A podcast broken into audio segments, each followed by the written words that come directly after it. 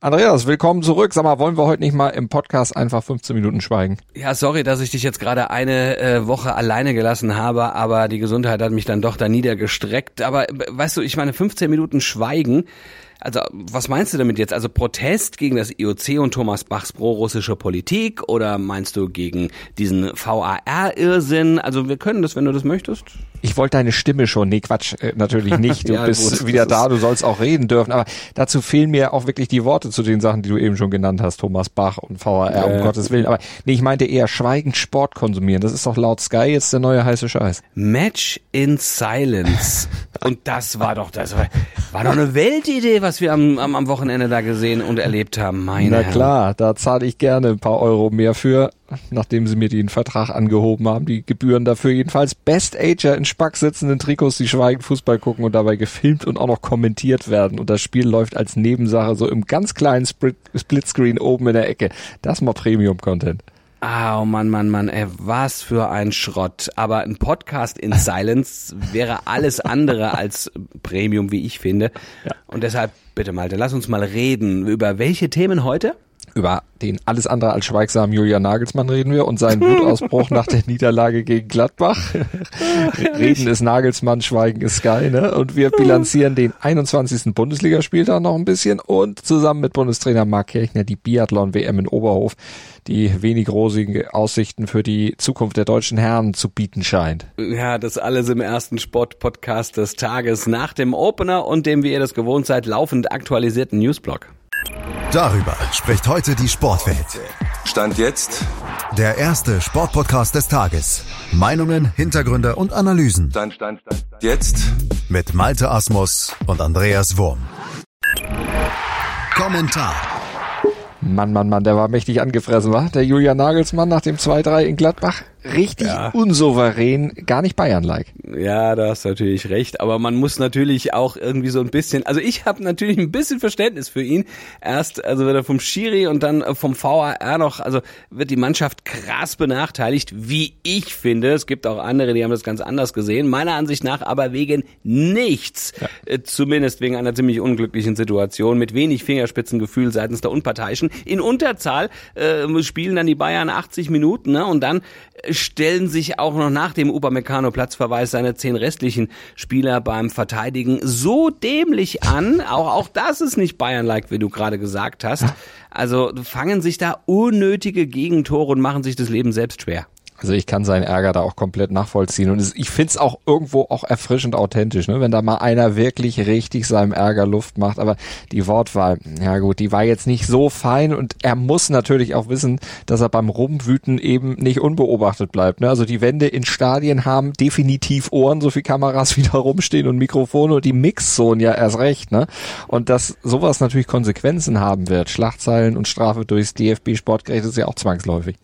Ja, klar. Ich meine, Kölns Baumgart hat das ähm, gestern ganz, ganz schön gesagt. Er hat gesagt, Leute, bleibt mal äh, ruhig, ihr wollt doch immer Emotionen und so. Und, und man darf eben wirklich nicht alles auf die Goldwaage legen. Er sagte auch, er hat ja selbst eingesehen, dass er da Mist erzählt hat, dass die Wortwahl total falsch war. Aber hängt's halt auch nicht größer auf, als es sowieso ist. Ich meine, weißt du, die ganzen Kritiker und die Experten, ne, die kommen jetzt natürlich, und das hat Baumgart auch gesagt, der kommt jetzt scheinheilig aus ihren Löchern. Ne? Mhm. Lothar Matthäus zum Beispiel, ja. Also also äh, der sagt, äh, hat riesen kritisiert, das darf ihm nicht passieren. Genauso ja auch Didi Hamann, der sowieso immer alles anders weiß als alle anderen. ähm, aber denken wir mal an Lothar Matthäus in den 90er Jahren, nach dem Spiel beim Karlsruher SC, wie er da rumwütete. Erinnerst du dich noch dran? Legendär. Am Mikro von Babak Milani und bei Sat 1 dann auch nochmal direkt in die Kamera so ein Beschiss gerufen, ne? Also, ja. ich glaube, damals ja. ging's gegen Helmut Krug, aber das war doch ähnlich wie jetzt eigentlich. Ja, klar, und es zeigt eben auch, also damals war Matthäus ziemlich angefressen und angespannt, aber es zeigt eben auch, wie angespannt Julian Nagelsmann jetzt im Moment gerade ist, wie groß der Druck ist. Ja, Stand jetzt lastet da ein immenser Druck auf ihm, auf dem ganzen Team. Er hat es in diesem Falle natürlich nach außen transportiert. Ja, jetzt kommen die Wochen der Wahrheit, muss man schon sagen. Ne? In dem entscheidet sich, wie wird diese Saison 2022, 23 zu bewerten sein. Ja, da ist Stand jetzt alles offen. Die Saison kann immer noch möglich, aber nicht sehr wahrscheinlich. Stand jetzt zumindest mit drei Titeln enden, aber eben auch mit null. Genauso möglich, aber auch mhm. genauso schwer vorstellbar. Aber es ist nicht unmöglich, dass die Bayern tatsächlich leer ausgehen. Und dann wären die Basketballer die einzigen Bayern mit Titel in dieser Saison. Die haben sich gestern immerhin schon mal den Pokalsieg geholt. Ja, allerdings, ja, ja. Und im Fußball, da entscheidet sich einiges jetzt in den nächsten Wochen. Das muss man ganz klar sagen. Vielleicht gibt's ja sogar noch ja einen schon so eine sowas wie eine Vorentscheidung jetzt in Sachen Bundesliga. Ne? Am Sonntag spielen die Bayern gegen Union Berlin.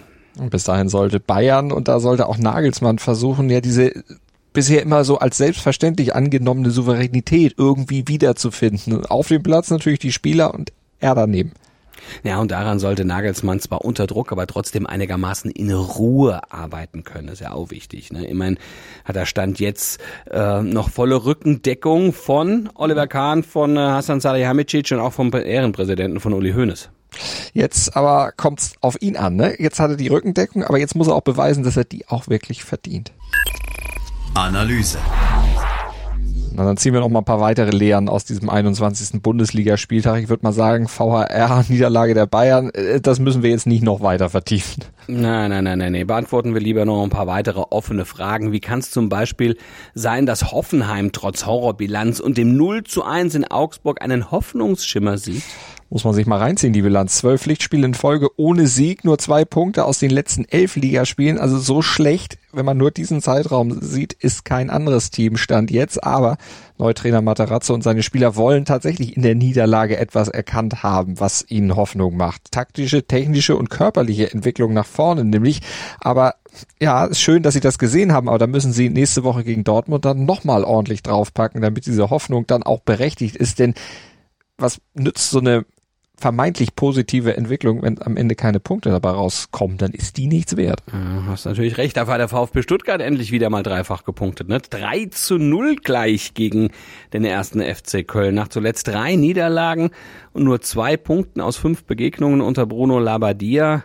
Also wie, wie haben die das jetzt gemacht, den ersten Sieg geholt? Das ja, mit Risiko, da durch Risiko, taktisch und personell, da ist äh, Labadia einiges eingegangen. Also der Torwartwechsel von Florian Müller zu Fabian Bredlow zum Beispiel, der war durchaus gewagt, wurde aber belohnt. Der VfB spielte erstmals seit zwei Jahren, seit 32 Spielen zu Hause zu Null. Lag auch daran, dass in der Abwehr Konstantinos Mavropanos durch oder für Dan Axel Sagadou reinkam. Dazu kam dann noch ein bisschen mehr Konzentration, paar mehr Chancen, mehr Balleroberung in der gegnerischen Hälfte als zuletzt, ja, und dann starke Effizienz vorm Tor und dann gewinnst du auch mal wieder. Hoffenheimer Blaupause vielleicht. Ja, ja gut, und Leipzig tankte in Wolfsburg. Ne? Selbstvertrauen für das Duell gegen Manchester City. Na, muss man sich auch ein bisschen Selbstvertrauen holen. Der Sportclub Freiburg hat schon im Februar jetzt das Saisonziel 40 Punkte erreicht, wobei man sagen muss, da haben sie, glaube ich, auch ein bisschen tief gestapelt durch den Sieg in Bochum allerdings. Ja, ja und Frankfurt absolvierte gegen Werder Bremen einen souveränen, also es ist ein Anschwitzen quasi für das Spiel gegen Napoli. Ja. Welche Erkenntnisse ziehst du jetzt noch aus den Sonntagsspielen? Ja, Schalke holt mit dem vierten 0-0 in Folge einen Ligarekord, der ihnen selbst in der Endabrechnung aber möglicherweise wenig nützen wird und Union Berlin aber den Sprung an die Tabellenspitze verwertet. Die reisen damit als Jäger nächste Woche nach München. Richtiger Profiteur des Bayern-Ausrutschers ist dagegen Borussia Dortmund. Die sind dank vier Zaubertoren gegen Hertha und dem sechsten Sieg in Folge jetzt punktgleich mit den Bayern. Aber sie haben diesen 4 zu 1 Sieg gegen Hertha mit einer möglicherweise schweren Verletzung von Karim Adeyemi erkauft und Bayer Leverkusen hat bei seiner Aufholjagd im Rennen um die Europacup-Plätze einen schweren Rückschlag hinnehmen müssen. Bayer verlor gegen Mainz 05 mit 2 zu 3 und hat nun als Zehnter bereits 11 Punkte Rückstand auf Platz 6. Analyse.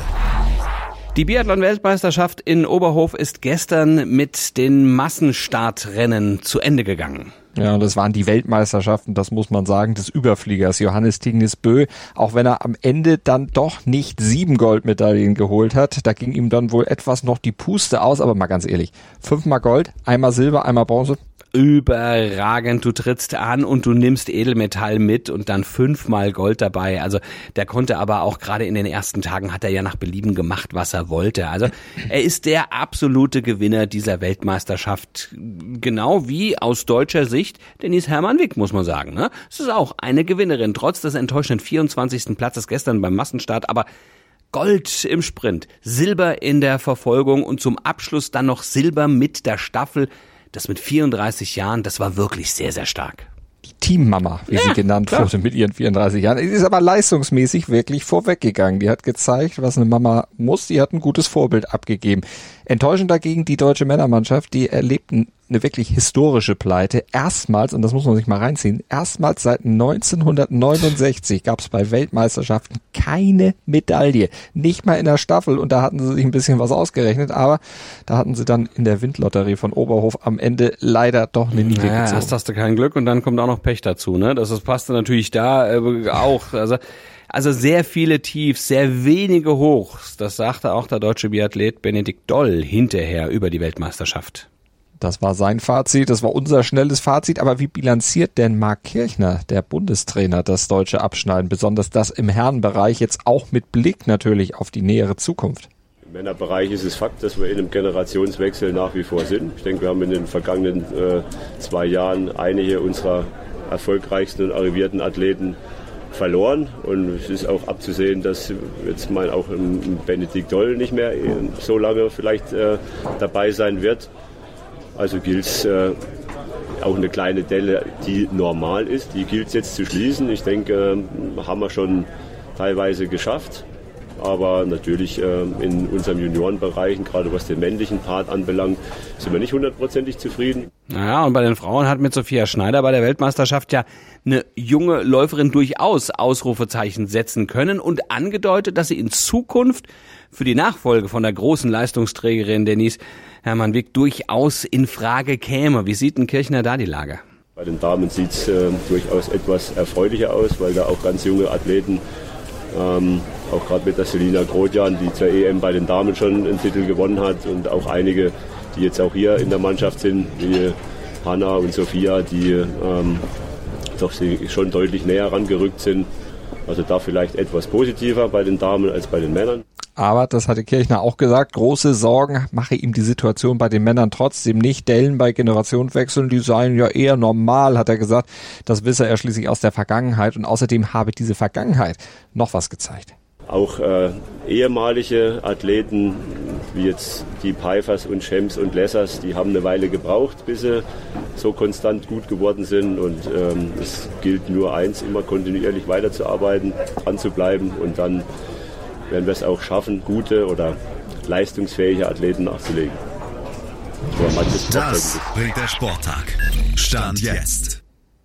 Nach dem turbulenten Sportwochenende wird es dann heute ein bisschen ruhiger, ein bisschen beschaulicher. Ja, Tennis wird gespielt. Tatjana Maria und Jule Niemeyer schlagen in Mexiko auf, in Merida beim WTA-Turnier. Maria trifft zum Auftakt auf die Ukrainerin Katharina Beindl und Niemeyer bekommt es mit Panna Utvardi aus Ungarn zu tun und in Dubai, da hat sich Laura Siegemund als Qualifikantin ins Hauptfeld, ich wollte gerade sagen gemogelt, nee, die hat sich da reingespielt, die hat sich dafür qualifiziert und jetzt trifft sie auf die Rumänin Anna Bogdan. Ja, und wir treffen morgen wieder aufeinander, ne, im ersten Sportpodcast des Tages. Ab 7.07 Uhr beantworten wir dann selbstverständlich wieder die wichtigsten Fragen zu eurem Sporttag. Wir spielen uns in euren Podcast-Catcher des Vertrauens, beziehungsweise wir mogeln uns da rein, ja. in eure Gehörgänge. Wenn ihr uns abonniert, geht das noch einfacher und wenn ihr uns bewertet, dann freuen wir uns auch sehr darüber und dann sagt's auch gerne weiter, dass man uns tatsächlich überall, wo es Podcasts gibt, auch hören kann.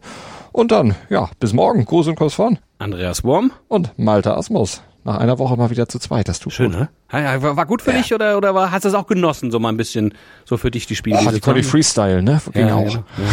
Ja. aber so. zu zweit ist doch besser. Ist netter. Gut, so. gut, gut. Schatz, ich bin neu verliebt. Was? Da drüben. Das ist er. Aber das ist ein Auto. Ja, eben. Mit ihm habe ich alles richtig gemacht. Wunschauto einfach kaufen, verkaufen oder leasen. Bei Autoscout24. Alles richtig gemacht.